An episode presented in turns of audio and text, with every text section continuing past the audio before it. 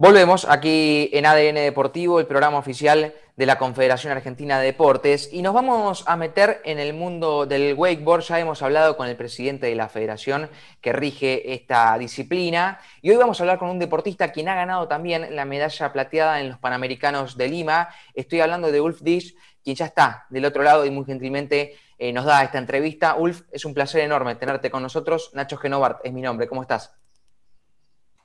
Hola, ¿cómo va? El placer es mío. Eh, muchas gracias por invitarme. Y nada, eh, acá para contarles un poquito de cómo es, cómo se, de qué se trata. Bien, e, en primer lugar, antes de meternos de lleno en la disciplina, que, me gustaría ahondar e, en ciertos temas, te quiero preguntar a vos cómo estás en lo personal, cómo te encontramos en este contexto, si, si te has podido adaptar a la situación en la cual vivimos. Eh, sí, por suerte yo desde desde que empezó todo esto, en marzo por ahí, em, eh, pude seguir entrenando en un lugar privado que tenemos acá en, Argentina, en Buenos Aires. Y, después ya en, mayo me, me, habilitaron para irme a Estados Unidos a entrenar y me quedé entrenando todo el invierno em, allá en Estados Unidos y volví ahora hace poquito. Así que eh, casi, la verdad que casi me afectó. Eh, pude seguir entrenando, compitiendo allá en Estados Unidos casi ni hubo restricciones de vuelo y todo eso, así que allá seguimos compitiendo por todo, por todo Estados Unidos, todo América del Norte, así que a full. La verdad que eh, casi ni nos, ni nos molestó. Ulf, ¿es muy distinto el deporte allá y acá? ¿Hay mucha diferencia entre uno y otro?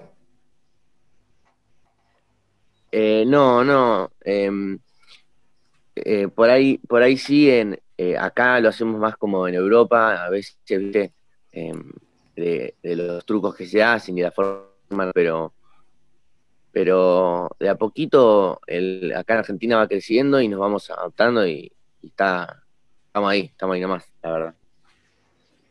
Bien, eh, bueno, incluso eh, como te presentaba yo en el comienzo, has ganado una medalla plateada en los Panamericanos de Lima eh, y eso no es poca cosa, de hecho es un tremendo logro también para nuestro país y sobre todo en lo personal. te quiero preguntar cómo lo has vivido vos todo ese, tiempo, los días previos y los días posteriores a la, obtención de la medalla.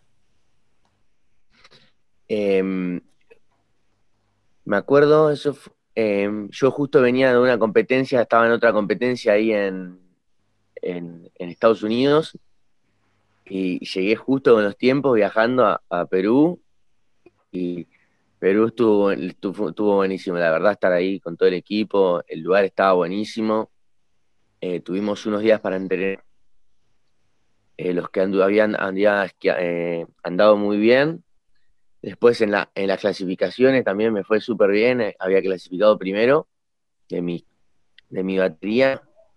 Y, bueno, después en las finales, no, el, último truco y uno más antes, em, que me faltaba hacer un, giro más en el, en el, en el truco, pifí, pero bueno, eh, no, no conseguí el oro, pero bueno, eh, nos quedó la venita esa, pero, pero bueno. Ya igual de todas formas era un, es un, buen logro, ¿no? Ah, sin duda. Sí, totalmente. Totalmente y, cabe, cabe reconocerlo. Eh, te saluda Ariel Chita Ludueña, obviamente gracias por estar este, con nosotros. La primera pregunta tiene que ver, que te voy a hacer, tiene que ver con cómo, cómo llegaste a la disciplina, cómo, cómo se dio tu arribo a la disciplina y, que hoy te tiene este, compitiendo, como bien explicabas, este, hasta a punto de poder haber ganado una medalla de oro. Em, yo arranqué por mis papás, que ellos siempre les gustó ir al río em, y andar, y, mi mamá hacía esquí, mi, papá wakeboard también, y desde chiquito ya me, desde chiquito ya me llevaban a mí y arranqué y nada, nunca, nunca frené, la verdad. ¿Y cuándo pudiste ver que eh, lo que empezaste a practicar podía llegar a ser este, tu actividad principal? Porque una cosa es hacerlo lúdicamente y otra es decir, bueno, ya soy este, deportista. Y cuando me acuerdo una vez cuando llegó el primer sponsor, que fue Riff, ahí fue cuando dijimos, bueno, vamos a tener que tomárnoslo más en serio y, meterle a fondo. Y fue lo que hicimos. ¿Qué fue lo que... Fue como el punto en el que... ¿Cómo? Sí, sí, nada, que, que, fue como el punto en el que empezamos a más en serio. Claro. Eh, en particular, ¿qué fue lo que, lo que fuiste cambiando desde que empezaste a hacer de una manera lúdica hasta que lo hiciste de una manera profesional? En términos de, eh, imagino que el entrenamiento fue siendo diferente, las rutinas fueron cambiando, porque hay muchos que creen que esto es este, subirse a la tabla y ya está. y tiene mucho de elaboración, tiene mucho de preparación y, está bueno contárselo a la gente también porque significa un montón de cosas dedicarse a la actividad.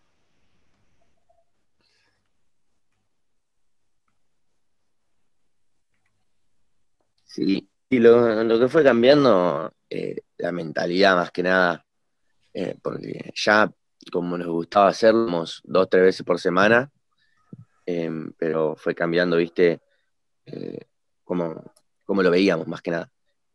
Por ahí, por ahí si, si un día hacía mucho frío, nos salíamos a entrenar. Y después, después de que dijimos que, no lo iba a tomar en serio, ya eh, había que ir de todas formas, por ahí algo que no quería hacer o no sé qué, había que hacerlo igual. Em, fue más que nada la mentalidad lo que fue cambiando, ¿viste? No, porque hacerlo seguido y, salir a entrenar ya lo hacíamos porque era lo que nos gustaba. Ulf, eh, ¿cómo es para un deportista argentino eh, que por ahí se dedica a un deporte que, no es tan rentable o tan conocido eh, por el común de la gente? Em, y acá poquito se va haciendo un poquito, un poquito más conocido y más, más rentable. Eh, nosotros siempre, ahora, como te conté que, nos vamos a Estados Unidos eh, cuando acá es invierno, eh, nosotros siempre hace unos pares de años que para allá, de acá de invierno, para poder estar siempre en verano entrenando, que es lo que hacen todos en todo el mundo. y, y allá estábamos en una escuela de que nos dejaban trabajar y, y, ayudar ahí en la escuela a cambio de, andar, así que eh, por eso la, fuimos piloteando y, no me acuerdo qué más me habías, preguntado. No, eso, por las dificultades, ¿no? Que a veces tienen que, atravesar por ahí los deportistas eh, que se dedican a un deporte eh, que por ahí no, no está tan inmerso en el, en el negocio o en, que, no es tan, tan conocido ¿no? Eh, como, los, como los deportes más populares que ya todos sabemos cuáles son. Y que en definitiva vos representás al país igual, digamos. Sí, yo creo que, igual de todas formas, no, no, no sé, la verdad, al menos en este, por suerte, creo que te la puedes rebuscar si, en verdad querés, y, siempre le vas a poder encontrar una vuelta. Si, eh, no, nunca vas a hacer lo que es uno de esos deportes que vos me nombraste, pero eh, yo creo que al menos para, para poder hacer lo que te gusta, te la, te la puedes rebuscar. Que eso es lo que, lo que estamos haciendo nosotros. Está muy bien. Y algo también, eh, bueno, hablábamos nosotros en el programa de ayer, ¿Qué tan importante crees que son las redes sociales en estos momentos como para darle visibilidad a, bueno, no solo al deporte, sino también a lo que haces vos, a uno?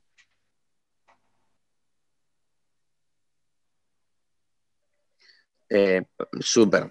Eh, yo no le, yo justo no, no, no le doy mucha bola y tendría que juntar más, eh, pero, pero sí, es súper importante porque la verdad que lo, lo que te va a, dar a vos tu ingreso van a ser las marcas y a las marcas, si bien que vos ganes todo les gusta, si vos encima tenés eh, buenas redes sociales, eh, es un plus que, que, te va, que te va a salvar cuando las marcas te quieran sponsorear y todo. Y más de visibilidad a vos, te, y, al deporte, sí.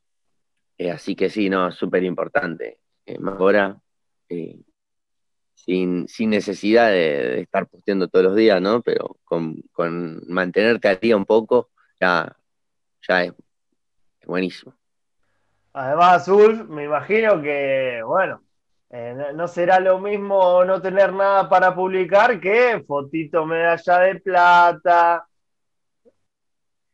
Y bueno, por eso cuando hay la medalla de plata hay que aprovechar. hay que aprovechar para postearla si la carrera acompaña, me parece que es como... Claro, si la carrera acompaña, me parece que es como una buena relación, ¿no? Como que se van alimentando ambas, eh, tanto las redes como también tu carrera en sí. Exactamente. Eh, si, estás haciendo las cosas bien con tu carrera deportiva, eh, te va a sobrar material para, para poner las redes, sin tener que andar poniendo cualquier cosa. ¿Y cómo es esto de vivir todo el año en verano, Ulf? Eh, pues tengo una envidia terrible, yo que detesto el invierno. Está bueno. Tengo la cara, como verás, toda quemada, los labios todos rotos. Eh, sí, ahora eh, tengo, los labios todos paspados, todo, no sé cómo, no sé cómo se dice. pero, pero fuera de eso, está buenísimo. hace, hace cuatro, más, más de cuatro años que lo venimos haciendo, cinco. Em, y, nada, está buenísimo. Fue a poquito que lo fuimos haciendo. Al principio nos íbamos, no sé, unas semanas, eh, hace, no sé, cinco o seis años. Una semana, después eh, nos quedamos una semana más, después al otro año ya nos fuimos un mes, dos meses, al otro tres, y ahí después ya cinco, seis meses, seis meses. Este último cinco, bueno, pero por la pandemia se nos atrasó la ida. Em, y aparte como como en lo que es verano, verano en Estados Unidos, que es invierno, hacen muchas competencias en Estados Unidos, que van todos los de todo el mundo, entonces ya, ya en este deporte es como que se centra mucho en Estados Unidos lo que son las competencias. Eh, entonces aprovechamos y vamos para allá y ya ahí nos quedamos todo el, verano haciendo competencias para todos lados. Em, y nada, y después ya volvemos para acá y cuando estamos acá más tranca, eh, más entrenamiento, eh, más aprender cosas nuevas y todo eso, y después cuando vamos para allá, competencia full. Muy bueno. Y Ulf, ¿dónde, ¿a dónde van allá? ¿Dónde es que, se quedan cuando están allá? ¿En qué ciudad? Em, la escuela que te decía antes que, íbamos es ahí en Orlodder, que es a 40, 50 minutos de. No, menos, 40, 40 minutos de Miami para el norte, ahí en, Florida. Y ahora este último año fuimos para, Orlando, que es más, donde está más centrado, que vive mucha gente que anda en wakeboard y, y nada, viste, estar ahí con, gente que, también compite a, nivel, justo nos quedamos en la casa de uno de que es campeón mundial, que, es a mí también. Eh, ahora la última vez que fuimos, y nada, de potencia, viste, estar con gente que también le mete que, cuando, cuando tenés que tirar y andar y, y nada, ayuda. Bien, bien. Eso es en Orlando. Claro, sí, sí, que la, costa de Florida, digamos, donde está la, movida del wakeboard. Ahí donde está la movida, sí, en realidad en Estados Unidos, en todos lados. Eh, bueno, en, todo el mundo está creciendo un montonazo, pero, pero sí, Florida es es terrible. Ulf, es un deporte, eh, perdón Santi, ¿es un deporte caro? Sí, sí, sí, depende. Em, como, como usted, como lo, conocerán ustedes, no sé si, si lo conocen mejor, eh, como fue en Lima, que es con en la lancha, ahí sí es bastante caro porque necesita una lancha o alguien que tenga una lancha de todas formas, lo podés hacer con cualquier lancha. Digo, cuando estás a un nivel más alto necesitas una lancha mejor, pero para, salir, cualquier lancha, cualquier gomoncito te saca, pero necesitas un gomón, una lancha, un jet que lo que sea, tabla y, nafta. Entonces, em, entonces yo creo que sí, es caro. Pero, pero después también es el cabe, que no sé si, si conocen lo que es, que es, ahora es otra disciplina de, de que está creciendo mucho, que es dos torres cable y vos vas girando en un mismo lugar, en una misma lagunita de 200 metros, con, rampas en vez de con la lancha. Y, y, eso es más, más barato y ahora está también creciendo un montón acá en Argentina. Y acá en la Argentina, Ulf, ¿dónde está el mejor lugar para, ir a tirar? Ancha eh, y el, el Paraná para, para la zona de Zárate, para la zona de Campana, eh, el río Paraná es lo mejor. Porque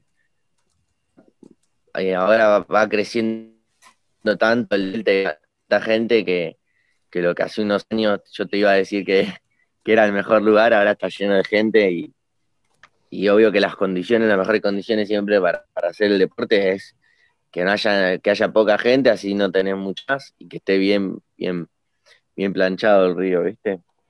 Así que lo más lejos posible que, que no haya nadie. ¿Cuál era ese lugar que ibas a decir? Em, y después, eso allá en, en por Zárate, por Campana, en, el río Paraná, y después em, para el cable, como lo que te estaba comentando, eso que, es más accesible, ahí en Zárate también, después del primer puente hay, hay un lugar que, que va como piña. Ulf, ¿qué es el, el wakeboard para vos?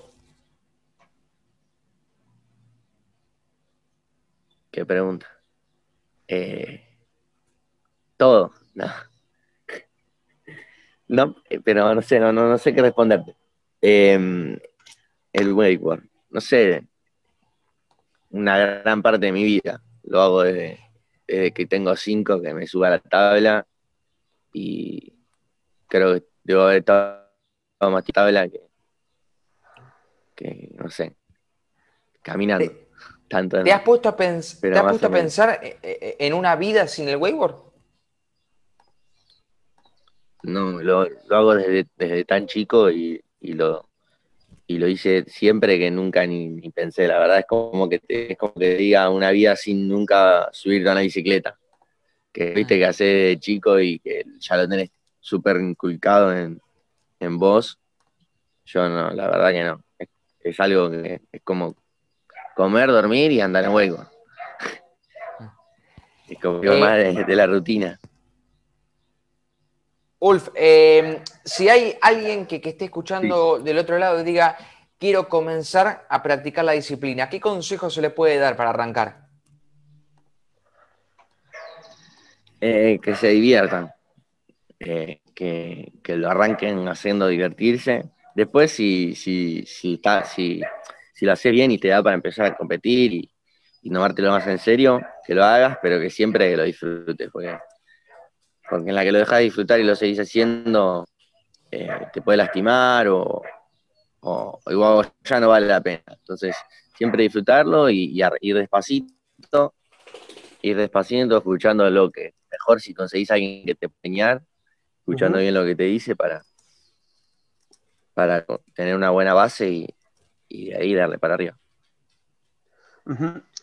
En particular cuando pasó esta cuestión de, la cuarentena, ¿tuviste que cortar en algún momento, eh, así sean los entrenamientos, o pudiste ir haciéndolo? Sí, los entrenamientos en lancha eh, los tuve, no, pues ya no se podía salir. Yo, este, dejamos, de, dejamos de entrenar en la lancha, pero lo que te decía el cable, que es en lagunas más chicas y es privado, eh, nos, nos, quedamos allá en sala en cable y seguíamos entrenando en cable que no es, no es lo mismo para nada, porque imagínate que en vez de saltar con la ola, vos saltás con rampas y, te deslizás en, en, bandas y eso. Pero, pero la esencia es más o menos la misma y, es como seguir haciendo algo. ¿sí? No es exactamente lo mismo, pero, pero nos mantuvimos andando arriba de la tabla eh, hasta que nos pudimos ir, eh, que fueron dos meses de, cuarentena y ahora cuando volvimos, lo mismo, volvimos y un mes que, no, que todavía no se podía salir con la lancha, pero ahora ya se puede, así que fue muy poco, pero sí, fue algo, la rebuscamos y seguimos haciendo algo parecido. Y en esos, dos meses, ¿cómo lo sentiste? Porque lo hablamos con muchísimos deportistas, cuando salen de, de, la normalidad de la actividad o inclusive hasta sin poder este, ejercerla, van pasando por diferentes estados de ánimo, desde el hecho de decir, me tomo vacaciones por dos semanas, que he copado todo esto, hasta que te empiezas a angustiar, eh, te empieza a agarrar ansiedad, este, querés volver a la normalidad lo más rápido posible. ¿Por qué estados anímicos fuiste pasando? Eh, la verdad, no, me pasó tanto eso por esto, que, porque yo venía, em, venía de allá, de estar andando todos los días, pero sin parar. Em, sin parar, sin parar. Acá lo mismo, venía sin parar, sin parar, sin parar. Y fue un descanso de dos meses que lo, me lo tomé así, ¿viste? No, no, no como que, uh, no puedo seguir sin parar. Me tomé como, bueno, es un descanso, un mes, un dos meses de, descansar, que siempre viene bien, ¿viste? Descansar un poquito. Sí. Acabé eh, para volver con, más fuerza y, y, con más ganas, ¿viste? Porque ahí, si viene, este, como te dije antes, que es lo, lo, que hago de siempre y que me encanta hacerlo, eh, cuando, cuando lo haces tanto todos los días, ¿viste? Por ahí en un momento ya estás cansado, no, no solo eh, físicamente, sino mentalmente. Entonces, desde un principio lo encaramos eh, con mi hermano que también compite, seguramente, seguramente lo conozcan. Nos lo tomamos desde un principio lo encaramos así, como, como un descanso, como, como unas vacaciones, entre comillas, que no son e-, es interesante lo que decís porque justamente es una de las cosas que hablábamos con... Que es interesante lo que decís porque justamente con muchos deportistas hablábamos de este tema, no solamente del tema de lo anímico, sino como en muchos casos el hecho de tomar cierta distancia del deporte, de la disciplina que uno tiene, lo hace abrazarse más a la disciplina, porque podés parar uno en, en, lo que tiene que ver con la rutina, del hecho de estar todo el día haciendo lo mismo, hasta a veces termina perdiendo la esencia del deporte. Y, el hecho de distanciarse un poco, de parar un poco, este, la, actividad te reconcilia y le hace que, en definitiva, cuando volvés la disfrutás un poquitito más, ¿no?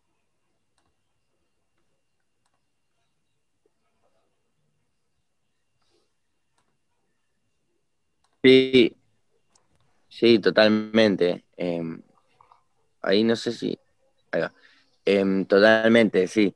Eh, es lo que yo te decía antes, viste, que que, que, lo primero es que lo disfrutes y que la estés pasando bien cuando lo haces, porque si no, eh, cuando, cuando ya lo haces hace mucho y, estás en un nivel alto, sigue siendo lo mismo. Si no lo, si no estás disfrutando, es, es muy complicado que las cosas salgan bien como, como querés.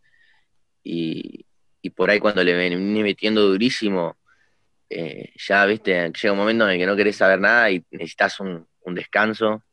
Eh, este, a mí no, no, no, venía así, pero bueno, eh, venía, venía, venía full, pero bueno, es un descanso obligado, pero, pero si te lo tomas un descanso, al final es lo mismo.